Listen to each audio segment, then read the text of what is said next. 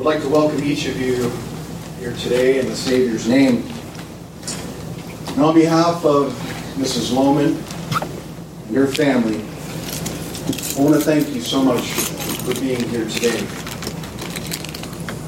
Proverbs chapter 10 and verse 7 states that the memory of the just. It was well said that blessed men could leave behind blessed memories. We're gathered here together this morning to honor the blessed memory of Terry Jean Loman, who on August 10th, 2021, was called home to be with his Lord. Psalm 116 and the verse 15 states that precious in the sight of the Lord is the death of his saints.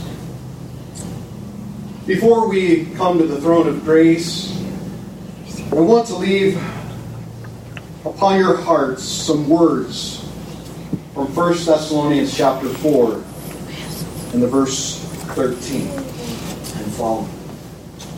Paul writes to the church and he says these words to them. But I would not have you to be ignorant, brethren, concerning them which are asleep, that ye sorrow not, even as others which have no hope. For if we believe that Jesus died and rose again, even so them also which sleep in Jesus will God bring with him.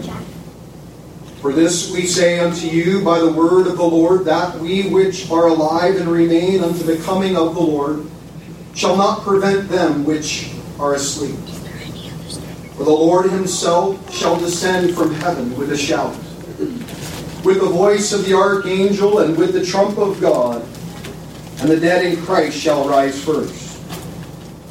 Then we which are alive and remain shall be caught up together with them in the clouds, to meet the Lord in the air. And so shall we ever be with the Lord. Wherefore, comfort one another with these words. Let's unite our hearts at this time around the throne of grace and ask the Lord for his help today. Our gracious Heavenly Father, we're thankful here this morning that we can come into thy presence in and through the matchless name of thy Son and our Savior, the Lord Jesus Christ. We're thankful here this morning that we know what it is to stand and to have that free access only because of the cleansing that the blood of Christ applied. We thank you, Heavenly Father, here this morning for the power and for the comfort of the Holy Ghost. And Lord, we do pray that you will truly give comfort to those who are grieving, those who are mourning, those who feel the sadness and the loss of Mr. Loman. Lord, especially we pray that you'll draw near to Mrs. Loman, to Claudia and her family, to Kelly and her family, and to Brett and his family. We pray, Lord, that we will be mindful here today that we do not sorrow as others who have no hope. But, O Lord, we rejoice in thy word which states, to be absent from the body is to be present with the Lord. We're thankful that Mr. Loman is now with thee. We're thankful, O Lord, for what he is experiencing. And we're thankful, Lord, that we are anticipating our arrival and our homegoing to be with him. Lord, we give thee thanks for Mr. Loman. Lord, what a blessing he was to our life. We're thankful for his life, and we are thankful for his death. Lord, thy word does state that there is a time to be born and a time to die. And Lord, you have ordained everything in between. Lord, we do ask now as well that you'll give special grace as we mourn his death. We pray, O Lord, that you will make thyself a felt reality in this gathering here today. Lord, we want to know that Christ is in the room.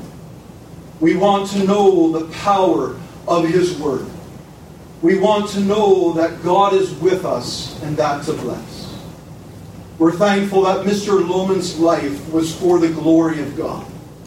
And we're thankful that in his life, he sought to give Christ all the preeminence. Lord, we're thankful that you strengthened his hands to do the work that you called him to do. And Lord, we're thankful for every grace that you bestowed upon him. We're thankful for every mercy that he experienced. We're thankful for every strength that you helped him with. Oh Lord, how we bless thee today, that we have a wonderful Savior, that we have a great God in heaven. And so we ask, Lord, now that as we conduct this funeral service, we pray that we will go forth in thy help and every step of the way knowing thy presence. Again, Lord, bless us, each one, and do our hearts good, we ask. For Jesus' sake, we pray. Amen.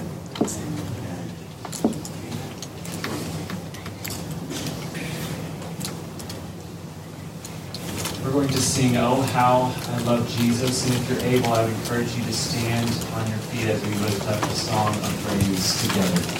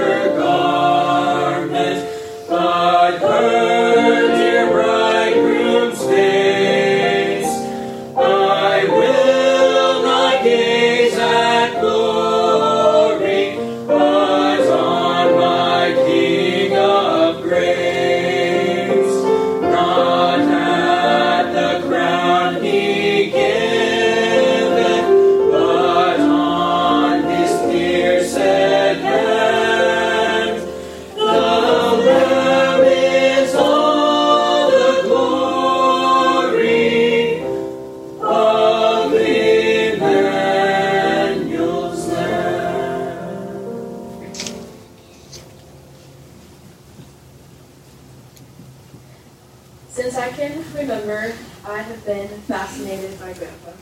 I was always watching what he was doing and trying to hear what he was saying. I wanted to talk to him about this, that, or the other thing, and learn all I could from him. One of the things I've always been fascinated with the most were his hands.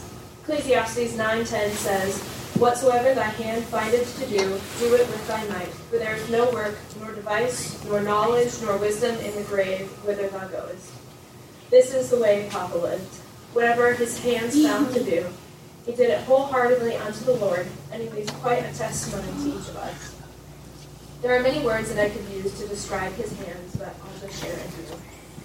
His hands were serving hands. He never passed up an opportunity to help others in need and interrupt whatever he was working on to assist someone. In fact, he found joy in serving others through the work of his hands over any project for himself. His hands served for 2 years in Korea and then 6 years in Army Reserves. And anytime someone ever thanked him for his service, he just simply said, "I was happy to do it." His hands were tender hands. He loved Grandma for over 60 years in tender and deep ways that showed me what to look for in a spouse and left an impression on each of us. I don't think he ever passed up an opportunity to hold a baby either. Though his hands bore the marks of a hard-working man, they were always a soft and safe place to be. His hands were strong hands. After working in construction for decades, Papa had some of the strongest hands I know. Even as in recent years, as he was working less and getting older, his hands stayed strong. He also had figuratively strong hands. He held tightly to the truth of the gospel, his family, and his convictions without wavering. His hands were scarred hands. Papa's hands were scarred for many years of hard physical labor and the many cuts and bruises that come from construction work. And I don't think any of us can forget the story of him getting his glove caught in a saw and it taking off the top of his left pointer finger. His hands were clean hands. Psalm 24:4 says, "He that hath clean hands and a pure heart, who hath not lifted up his soul unto vanity, nor sworn deceitfully." Never once did I hear my Papa swear deceitfully, nor did he live a vain life. He had clean hands because he knew and trusted in his Savior's sacrifice for his sins. Jesus' blood washed him clean. His hands were fixing hands. I don't think there was ever something that Papa tried to fix that he failed at. Even if it was using duct tape, tie wire, and shims, he always found a way. Over the years, I knew that if I had a problem, my Papa could help me fix it. His hands were mischievous hands. You knew that if you ever held Papa's hand or were next to him during family prayer before a meal, you would squeeze your hand so tight you'd have to beg him to stop. And I don't think any of us escaped his wet willies. And the best part for him was that we could never get him back since he was always hearing us. He also had me convinced a few times that a door handle was broken when it was really just Papa holding it tightly closed from the inside. His hands were folded hands. I love to hear Papa pray. I know of a certainty that he prayed for each and every one of us, specifically and by name. He prayed with such simplicity, like he was talking to a friend, which he was. His hands were creative things. Papa's mind was always moving with new ideas, and he loved to create things. This past Christmas, limited by COVID and not really able to leave the house, he had the idea that he wanted to take log slices and make a gift for each of his children and Grandma, with their wedding photos and would burn their wedding day. He told me all about it, had me help him get the supplies and put them together. He loved to create things he knew would make others smile. His hands were hard-working hands. Proverbs 12:14 says, "A man shall be satisfied with good by the fruit of his mouth, and the recompense of a man's hand shall be rendered unto him." I have never known another person who worked as hard as Papa. He got up in the early hours of the morning to pour concrete or to drive to a far work site. Even after he retired, he would spend his day taking care of the chickens and the ducks, working on a small project in the barn, or helping Grandma around the house. By his hard work, he provided for his family and was able to give to those in need. His hands were loving hands. Papa was a man of few words, sometimes, but he was a man of action, and he consistently showed his love in every action of his hands. He was always serving, always hugging, always working, always caring. But most of all, there were hands my grandpa let the Lord use in whatever he called Papa to. He was a willing servant of the Lord's, and such an example to me of doing what the Lord gives me with my whole heart, no matter how big or small. Psalm 61:5 says, For thou, O God, hast heard my vows. Thou hast given me the heritage of those that fear thy name. I am so thankful for the godly heritage that the Lord has given me in my grandparents, and for the special heritage of love, hard work, compassion, service, and sacrifice He gave me through Papa. I am going to minister and pray.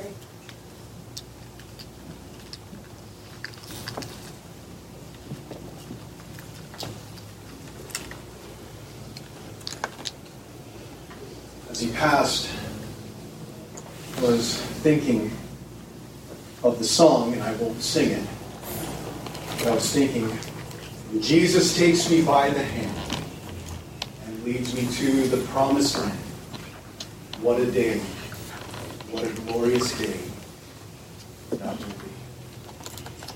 The family has asked me to share with you a eulogy, some of their memories and their thoughts about Mr. Loman. And I will go back and forth and say, Terry, Mr. Loman.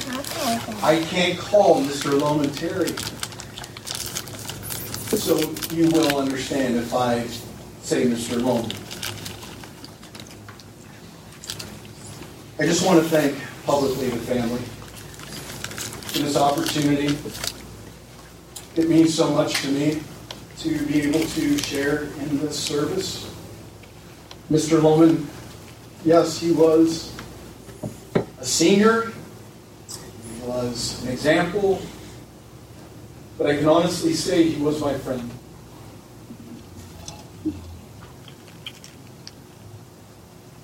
I'm going to miss my friend.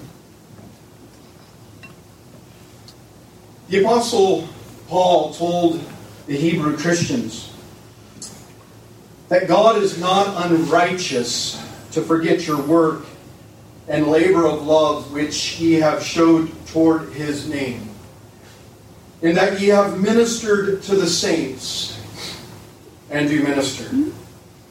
We're reminded, and Kara also mentioned it already, but we're reminded in the book of Ecclesiastes that whatsoever our hands find to do, we are to do it with all of our might. Really, we're to do it with all of our strength, and we're to do it with all of our substance. On August 23rd, 1932, in Wheaton, Illinois, God blessed John and Marjorie Loman with another son, and they named him Terry Jean Loman. This morning, we are here to honor the memory of Mr. Loman, who was really a good example of diligent work and heartfelt love and devotion for his family and the Savior, the Lord Jesus Christ. Mr. Loman was the youngest of four boys. His twin brother, Byron, edged him out only by a few minutes. With young twin boys, his mother turned to her mother, Grandma Kenning, to help. Terry, being the smaller and less fussy of the two, spent more time with his Grandma Kenning than his twin brother did during those early days. As the two grew into active toddlers and then young boys, watching them became an increasing chore. At times, I must say I had to laugh when I read this. At times, the two were tied to a tree in the backyard where they had plenty of slack to play and have a good time without wandering off. I don't know if you could do that today. To say that four boys were rambunctious would be an understatement. It would be an equal understatement to say that they were driven, ambitious workers as well. After their father died from complications associated with World War I mustard gas poisoning, the twins began working in a tea room. I don't think they were serving tea, but instead they were washing dishes and peeling potatoes to provide additional income for the family. Terry and his older brother Ken worked for a horse farm as well, cleaning stables and walking horses when they were a bit older. As the boys grew, so did their interest, and they developed quite an interest in cars, which led the older boys to race cars. When Terry, or Mr. Loman, was older, he began helping them and racing with them, which prepared him to work at a full-service gas station and learn additional mechanical skills. I need to stop there for a moment and maybe just explain to our younger audience what a full-service gas station is. There was a day when you went to the gas station and the person who drove in, they stayed in their car, and the attendant would come out, check the tires, look under the hood, check the hoses, check the belts, fill the oil. They would basically inspect the car. And so this is what Mr. Loman did for quite some time. I did not know this as well, but believe it or not, Mr. Loman had an excellent singing voice. One of his cousins brought news of his talent to the attention of the music teacher in the high school. The teacher invited Terry to audition, and I'm wondering, what song did he sing? Well, that audition led him to his involvement in the highest singing group in the school. A few years later, Terry, Mr. Loman, would sing solos for his friends and brothers at their weddings. Soon after high school graduation, Terry was drafted into the U.S. Army, along with his twin brother Byron. They each showed up at the same processing location, and they showed up at the same time. Byron, however, unfortunately, was sent home. He was disqualified from service because of a childhood accident. He broke his leg, and because of that break, it resulted in one leg being shorter than the other. So I can only assume the Army figured he could not march. For the first time in his life, Mr. Loman traveled down the road with none of his brothers by his side. After basic training, his unit was preparing to go to Germany. But being typical in the military, at the last minute and at the last moment, however, the orders changed and they were sent to Korea. Mr. Loman proved himself to be a hero through his service in the army. Reflecting upon his tour in Korea, he could point to several times and ways in which the Lord preserved his life, though he was not saved at the time now. He rejoiced in the Lord's mercy shown to him during those days, learning later in life that he was a blood-bought soul protected by the Lord's. Cannot help but think of John 6 and the verse 37. All that the Father giveth me shall come to me, and him that cometh unto me I will in no wise cast out. Sadly, he did not return from Korea to a grateful country, but did in his later years learn of appreciation from many in his country. During his trip to Washington, D.C., in 2018, Mr. Loman and his family visited the Korean War Memorial. And by an act of the Lord's providence, a group of visitors from South Korea met him at the memorial and thanked him directly for his service and the impact his sacrifice made in their families. When he returned to Chicago after the end of his service, he took up employment at a Shell full-service gas station where he met Mrs. Loman. And he met Mr. Loman's father as well. He used to, Mr. Loman's father used to have all his personal and business vehicles serviced at this full-service gas station. Well, one day, and please forgive me, Jean, but Mrs. Loman, she took her father's car to get some gas. And this is really quite romantic, I think. Mr. Loman saw her in the car, and he thought to himself, this is the girl that I want to marry. This thought was not shared with Mrs. Loman until just a few months ago. You know, as we were talking about that, I couldn't help but to think as well how many times Mrs. Loman went to the gas station with a full tank of gas just to see Mr. Loman. Mr. Loman and Mrs. Loman officially met, and Mr. Loman asked Mrs. Loman out on a date. Well, after dating for a short time, she was wise. She invited him to church, knowing that her father would never allow her to continue dating someone who did not go to church. Well, we could say a lot. They were married in May of 1958. It was this year they got to celebrate their 63rd wedding anniversary. Mr. Loman changed his occupation from full-time or full-service station mechanic to construction by starting to work for Mr. Loman's dad. Mr. Loman continued in construction for better than a half a century.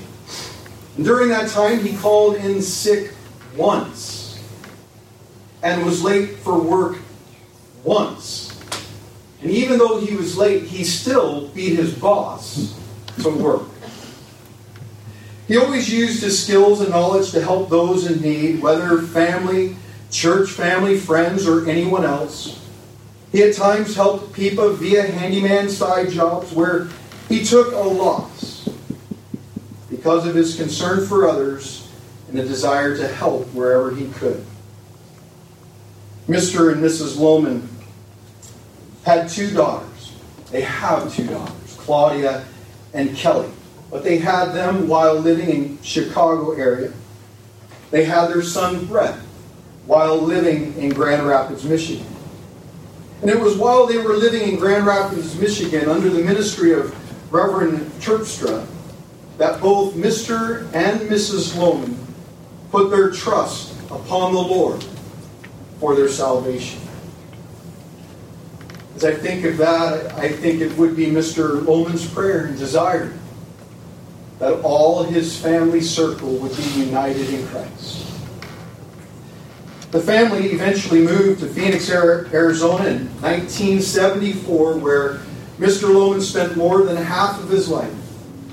They first lived in Glendale and then in Peoria, where he performed his last labor in this world. He was helping Mrs. Loman make cookies. The family grew to its current size during those years, which includes 13 grandchildren, 7 great-grandchildren. Mr. Loman worked as a skilled craftsman in construction, much of which was for Anderson Construction. As was already stated by Kara, he was a man known that he could fix anything or figure out a solution for any construction or mechanical problem.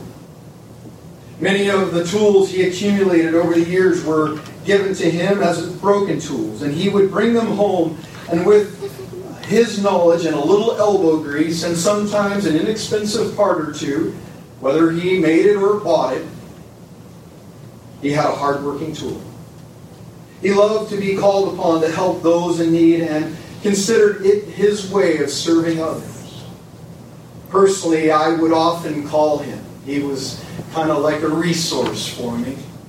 And I would call him and I would ask him to help me with a project, and I would tell him how I was going to tackle it. And he would often say, if I were doing it, here's how I would do it.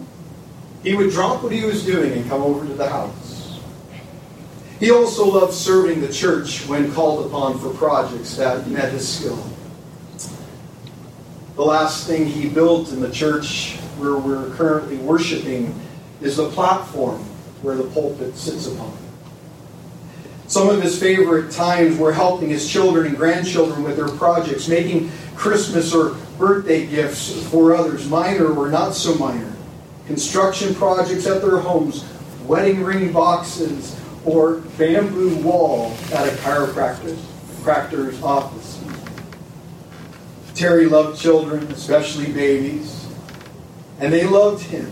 He just had this way. He would just hold them and they would go to sleep, apparently. He had pet names or special ways of saying names for each of his children and grandchildren that made each feel special and dear to him. He, with Mrs. Loman, always remembered each one on their birthday and other special occasions. Mr. and Mrs. Loman were also quite close to several extended family members on both sides. Outside of the family, he was known as a quiet man with few words. But apparently this wasn't true within the family. Within the family, they always knew where he stood, and they had no doubt about his love towards them, and he expressed that love in word and in deed. Though it was true that outside of the family, that he was known as a man of few words, his work spoke volumes.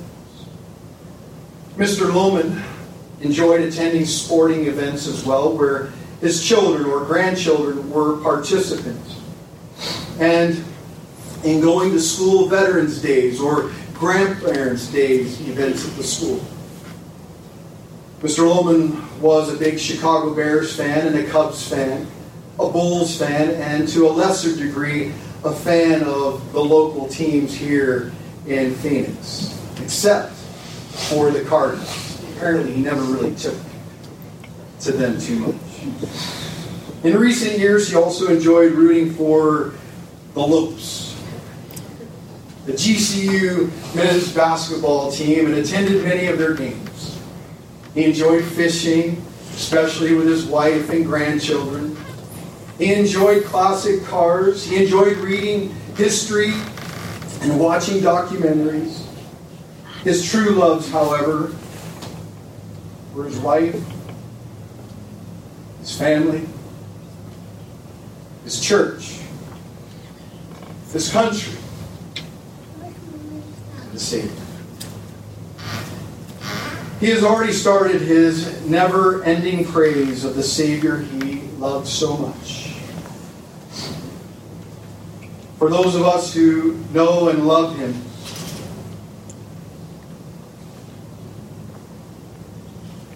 he'll be sorely missed. But we rejoice in the legacy, an example he left behind, and in the thought of the joy he is now experiencing. Remember Proverbs 10, verse 7. The memory of the just is blessed. Just before we sing the next hymn before Mr. Mook comes and brings the Lord's message. As you know, last year there was a shutdown because of COVID. And so, because the church was shut down at that time as well, we couldn't go to church. And so we would meet over at the Loman in the Morrow Hacienda, and we would have weekly singspirations.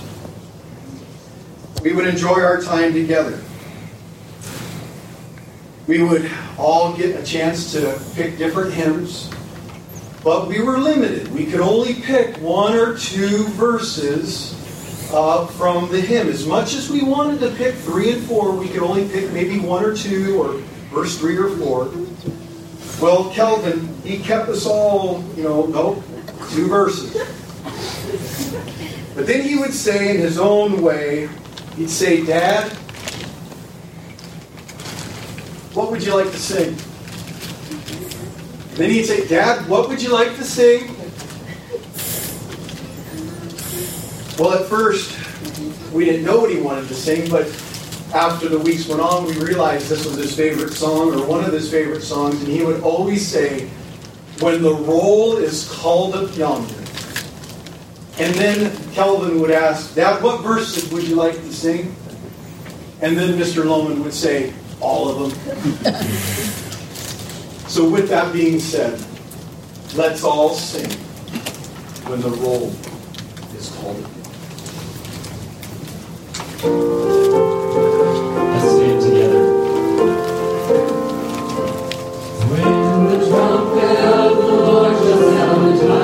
No more, and the morning breaks eternal, bright and fair. When the saved of earth shall gather over on the other shore, and the roll is called up yonder, I'll be there. When the roll is called up yonder, when the roll is called up yonder, when the roll.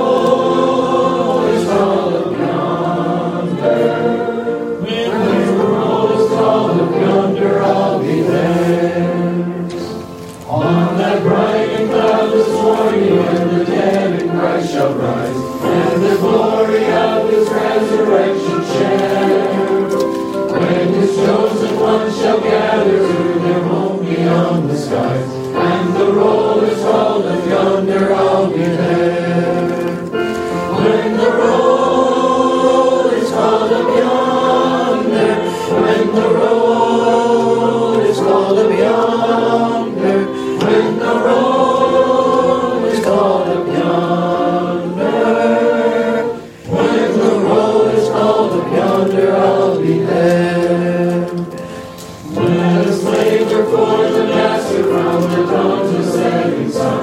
Let us talk of all his wondrous love and care. And when all of life is over and our work on earth is done, and the roll is called up yonder, I'll be there. When the road is called up yonder, when the road is called up yonder, when the road is called up yonder, when the road is called up yonder, I'll be there. Let me see.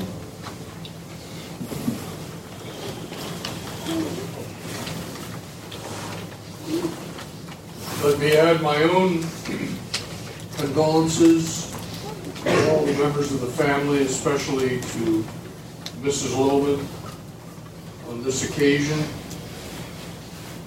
I rejoiced in fellowship with Mr. and Mrs. Loman and their extended family for more than a third of a century. And so it is a great loss to us as well. I also want to extend my wife's apologies. She didn't feel that it was wise for her to be here today, and she hopes that you'll understand. But the Lord has enabled me to come, and I appreciate all that has been said. Always thankful to see the U.S. flag on the casket. That's a sign of faithful service our country. And so I rejoice in that today, and we certainly pay tribute to our brother Terry Loman and thank him for his service to our country. I want to direct your attention in God's Word today to Psalm 17. Psalm 17, if you have a copy of the Scriptures with you, then I would ask you to read as I read. Psalm 17 is a prayer of David. Hear the right, O Lord. Attend unto my cry. Give ear unto my prayer, that goeth not out of feigned lips. Let my sentence come forth from thy presence. Let thine eyes behold the things that are equal. Thou hast proved mine heart. Thou hast visited me in the night. Thou hast tried me, and shalt find nothing. I am purposed that my mouth shall not transgress. Concerning the works of men, by the word of thy lips, I have kept me from the paths of the destroyer. Hold up my goings in thy paths, that my footsteps slip not. I have called upon thee, for thou wilt hear me, O God. Incline thine ear unto me, and hear my speech. Show thy marvelous loving kindness, O thou that savest by thy right hand them which put their trust in thee from those that rise up against them. Keep me as the apple of the eye. Hide me under the shadow of thy wings, from the wicked that oppress me, from my deadly enemies who compass me about. They are enclosed in their own fact. With their mouth they speak proudly. They have now compassed us in our steps. They have set their eyes bowing down to the earth, like as a lion that is greedy of his prey, and as it were a young lion lurking in secret places. Arise, O Lord, disappoint him, cast him down. Deliver my soul from the wicked, which is thy sword, from men which are thy hand, O Lord, from men of the world, which have their portion in this life, and whose belly thou fillest with thy hid treasure. They are full of children, and leave the rest of their substance to their babes. And then especially this last verse of the psalm. As for me, I will behold thy face in righteousness. I shall be satisfied when I awake with thy likeness. May the Lord bless the reading of his precious word for his name's sake. It was the last night of 1973 when I was at my parents' home in Maryland, and pondering the last weeks of my undergraduate career and the uncertainties that stretched out after, that the Lord impressed this text on my mind as the theme for my life in 1974, which was to prove a momentous year in my life and in the history of the world. The Bible that I used during my university years still has the note I wrote in it on that night, which was the text for 1974. This text concludes a psalm that is a prayer for the Lord's protection in the face of campaigns by the wicked against the Lord's people. The prayer of the psalmist reflects on the people of the world in their pursuit of wealth and fame and power, noting the tragic truth that they all leave their substance to those who come after them. For the psalmist David, however, life in this world did not consist in the possessions or power he amassed. He had the heritage of the godly, and desired that his last end in this world would be that of the righteous. David looked ahead to the home of redeemed souls. Strange that one whose calling in this world was to warfare, military action, and to politics, consolidation of the United Kingdom of Israel, he fixed his mind more on that which was to follow. He looked to the end of his days in this world and recognized that his desire was for peace at the end of life's turmoil. He knew the promise that he would see God and find conformity to the image of God.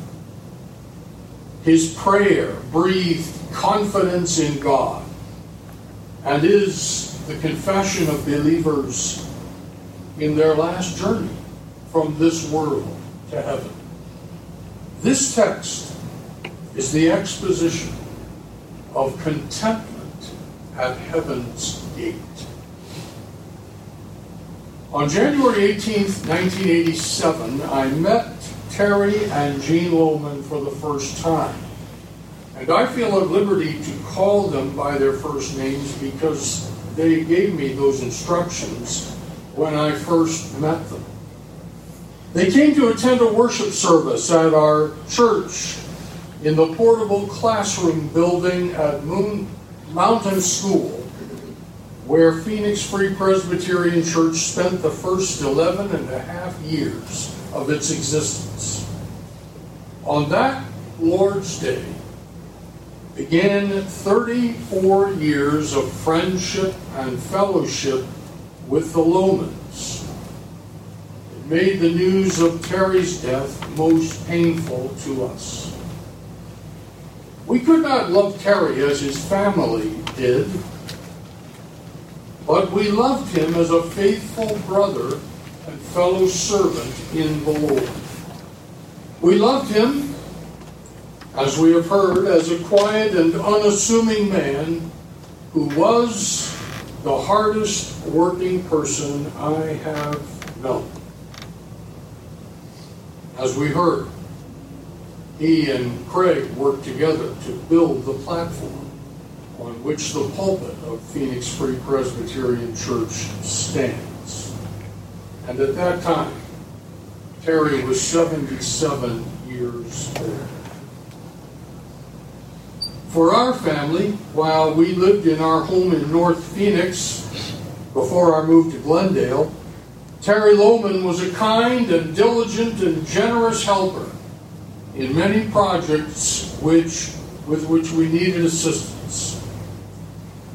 In more recent years, as his strength waned and his health took many turns, he still tried to be in his place in the house of God. And he was there on June 27th, the last day when I spoke to the congregation as the pastor. And on that occasion, after the morning service, he wished me well and spoke in his quiet way of how the Lord blessed him through the ministry of his word. When I heard the news of his death, within a day or two, this psalm was part of my regular reading schedule. And this verse that has been in my heart for nearly 50 years was the one the Lord led me to preach. It represents how our beloved brother, so dear to his family and his congregation, came to the end of his pilgrimage through the wilderness of this world. That Tuesday afternoon, that we have heard, he entered his final struggle in this life, and mercifully it was not long. And the Lord brought him gently to the threshold of the Father's house.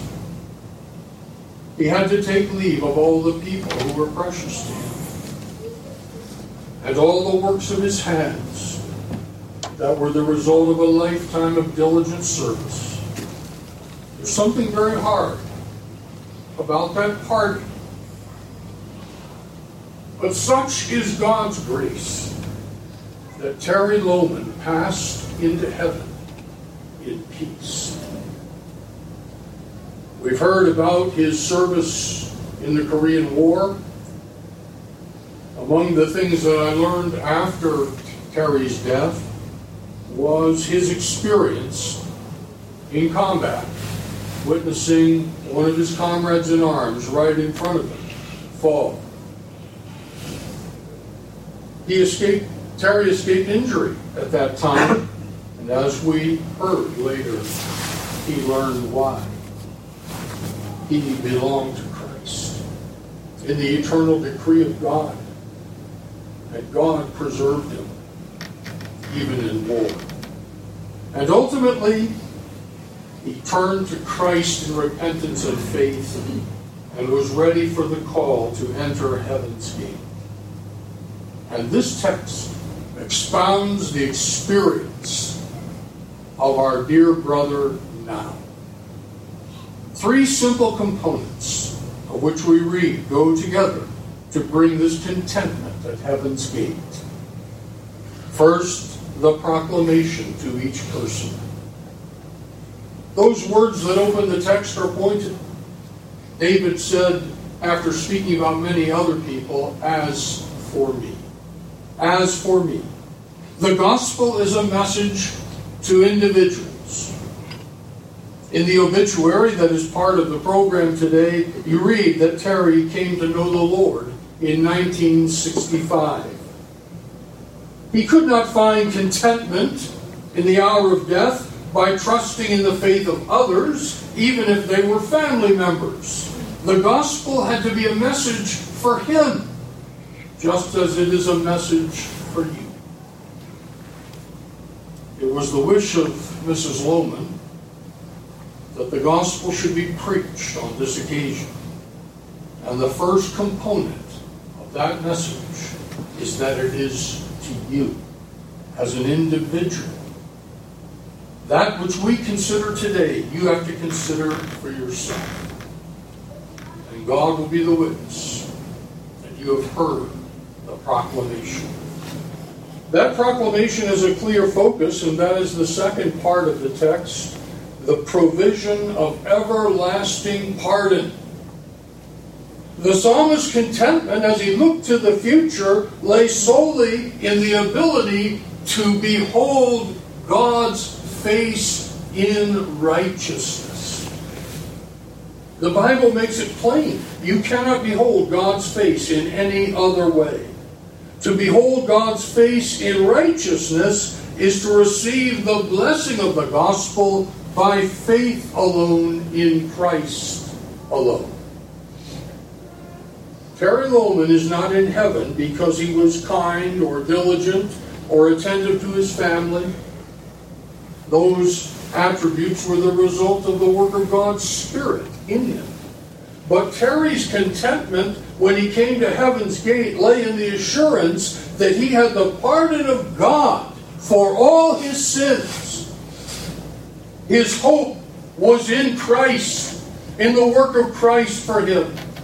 Christ lived in perfect obedience to the law of God, something that neither Terry Loman nor anyone else could do, but which God nevertheless required.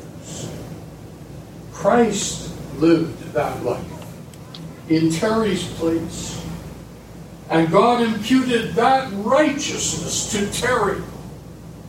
And at the same time, Terry rested in the sacrificial work of Christ on the cross as the sole payment for all his sins. So when you look on the face of our dearly beloved brother today, you behold the triumph of Calvary, that another one of Christ's redeemed souls has arrived home. He's not with us anymore because he's with the Lord. He has the pardon of God. And that's the pardon you need for your sins. And there's no other way to get it than by bowing before Christ in confession and repentance of your sins and placing all of your hope in him for the salvation of your soul. So he's now beholding the face of the Lord in righteousness. And that's not even the best part. The third part of the text, the promise of endless paradise. I shall be satisfied when I awake with thy likeness. All the turmoil of this life ends here. The psalmist had no concern about anything to do with this life, with the apparent success of the wicked who were all around him, because to be in the likeness of God without sin, without any memory of its guilt and shame, was the satisfaction that David desired. The language of awakening in our text is the language of the resurrection. Now, we don't know what the experience of Terry Loman is now. I wouldn't presume to try to describe it. I think words would be inadequate. But we know that he is with the Lord. But our text holds before us the great promise of the gospel, that there will come a day when the dead in Christ shall rise. Jesus said to Martha and Mary concerning their brother Lazarus, "Thy brother shall rise again." The prophet Isaiah spoke of the day of resurrection, "Thy dead men shall live. Together with my dead body shall they arise. Awake and sing, ye that dwell in the dust. For thy dew is as the dew of herbs, and the earth shall cast out the dead." When I visited with Mrs. Loman and with Kelvin and Kelly a week ago today, I read from John 11. "And I said to Jean, thy husband shall rise again.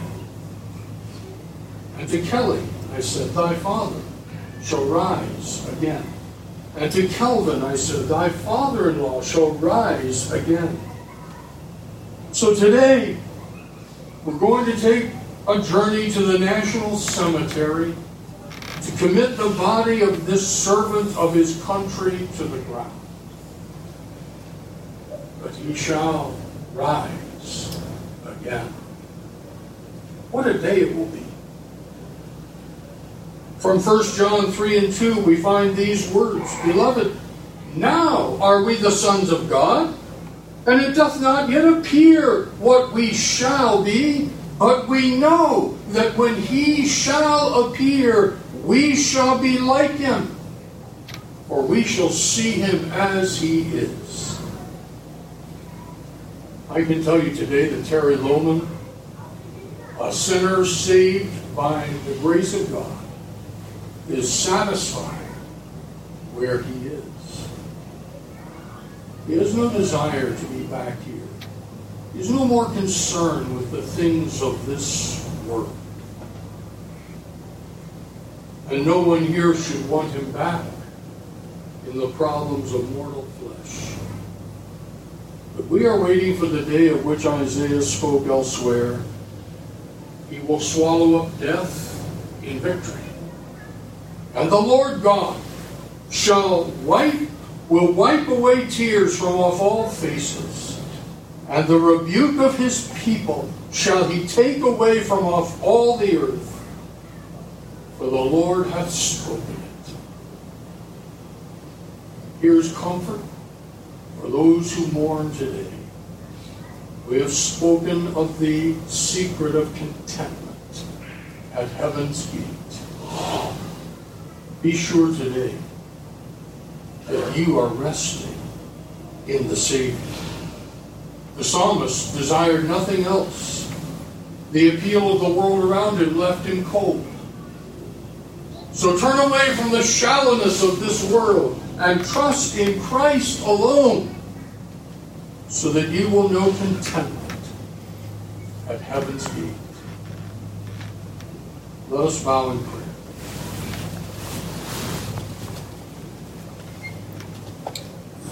Gracious Father and eternal God, we thank Thee for Thy word.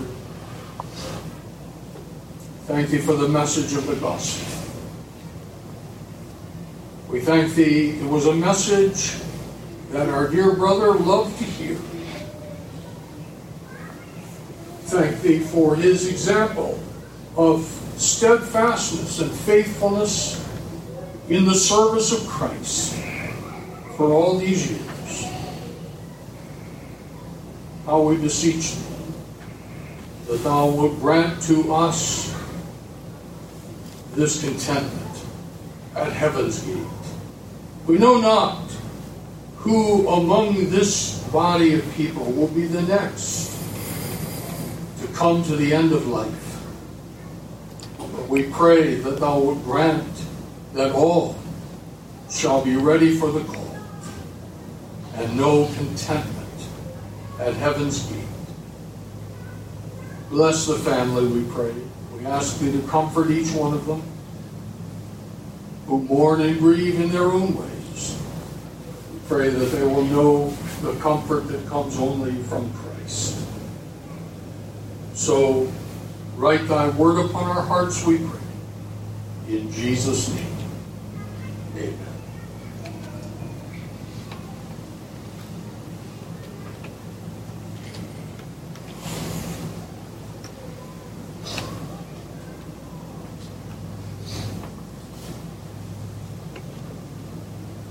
Now that the service is over, we have a few announcements that need to be made. First of all, those non-family members, you can express your respects to the family and to say goodbye to Mr. Loman here in the front of the sanctuary. If you choose to do so, please exit through the double doors here. You can also exit in the back of the sanctuary here. The family will spend a few minutes after that alone before the casket is closed. There will then be a short procession with family and the casket out the double doors. Behind it is loaded into the coach. Those who would like to watch that procession can find a spot near and behind the coach. So outside be a preferable place to stand. That's not in the direct line of the procession. Shortly after the casket has been loaded into the coach, an escort service will lead all over in a procession to the National Memorial Cemetery, Arizona. We will then be directed to a particular pavilion for the committal service. You can park your vehicles near the pavilion, to the side of one of the cemetery lanes. The committal service will be brief, and it will include military.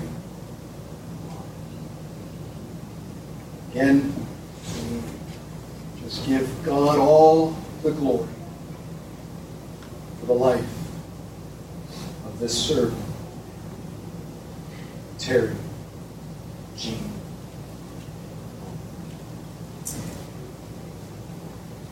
Thank you for coming.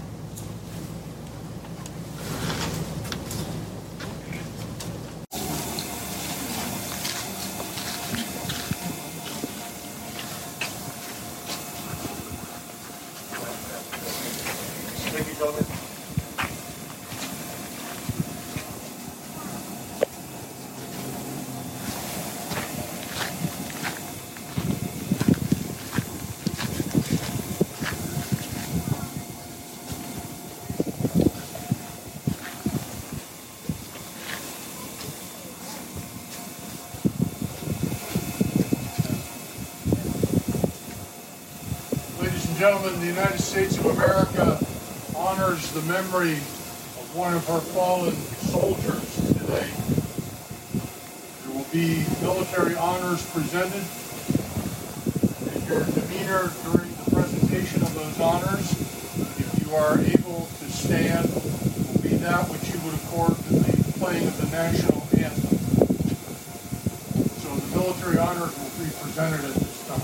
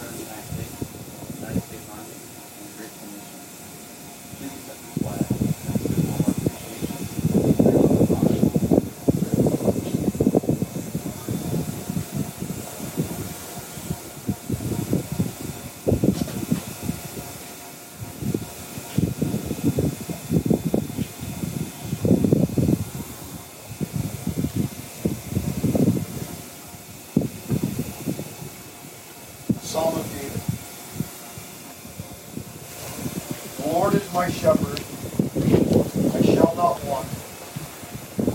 He maketh me to lie down in green pastures. He leadeth me beside the still waters. He restoreth my soul.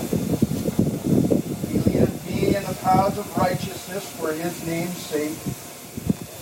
Yea, though I walk through the valley of the shadow of death, I will fear no evil. Thou art with me, thy rod, thy staff, they comfort me. Thou preparest a table before me in the presence of mine enemies. Thou anointest my head with oil, my cup runneth over. Surely goodness and mercy shall follow me all the days of my life. And I will dwell in the house of the Lord forever. 1 Corinthians chapter 15, verse 55. O death, where is thy sting? O grave, where is thy victory? The sting of death is sin, and the strength of sin is the law. But thanks be to God, which giveth us the victory through our Lord Jesus Christ.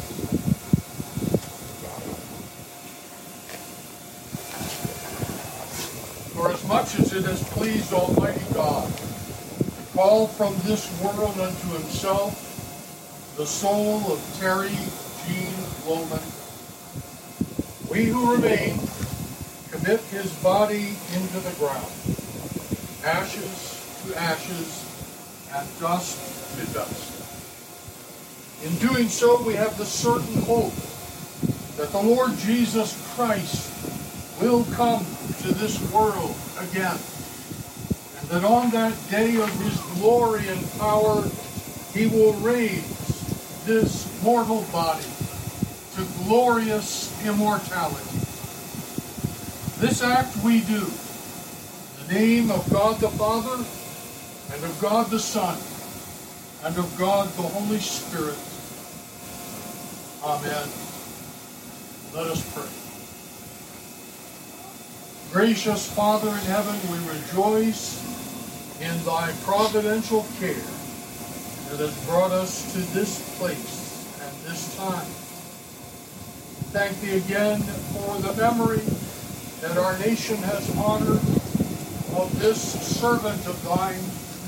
Thank thee for his faithful service in the cause of liberty in his country. We ask, O Lord, that thou wilt be pleased to continue to bless his memory to the generations yet to come. Father, we commend Mrs. Loman and her family unto thee. O Lord, we pray that thou wilt show them the reality of thy presence with them, to comfort them, to bear them up. We rejoice in that promise that our Lord Jesus will come again and will raise the body of Terry Jean Loman to glorious immortality. Hear our cry, we pray, and may thy blessing rest upon us. We ask in Jesus' name. Amen.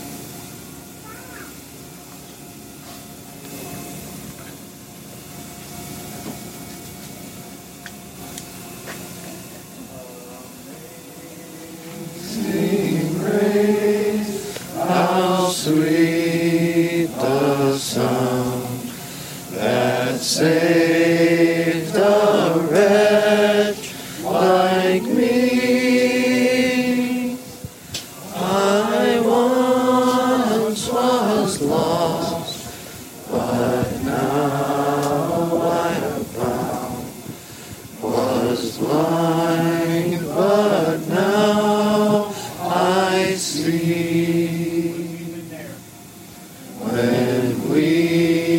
been there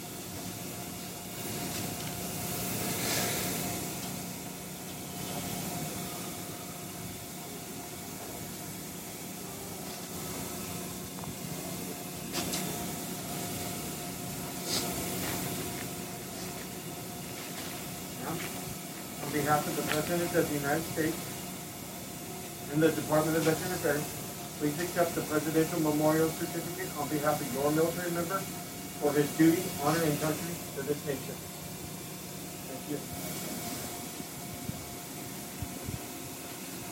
Ladies and gentlemen, this does conclude our service to you. On behalf of the VA National Cemetery, our condolences. At this time, I'm going to call our van driver and have him picked up and placed for burial. Please allow 20 minutes after his death so we can bury him in a dignified, respectful manner, and you're more than welcome to visit. Thank you, and this does conclude the service to you.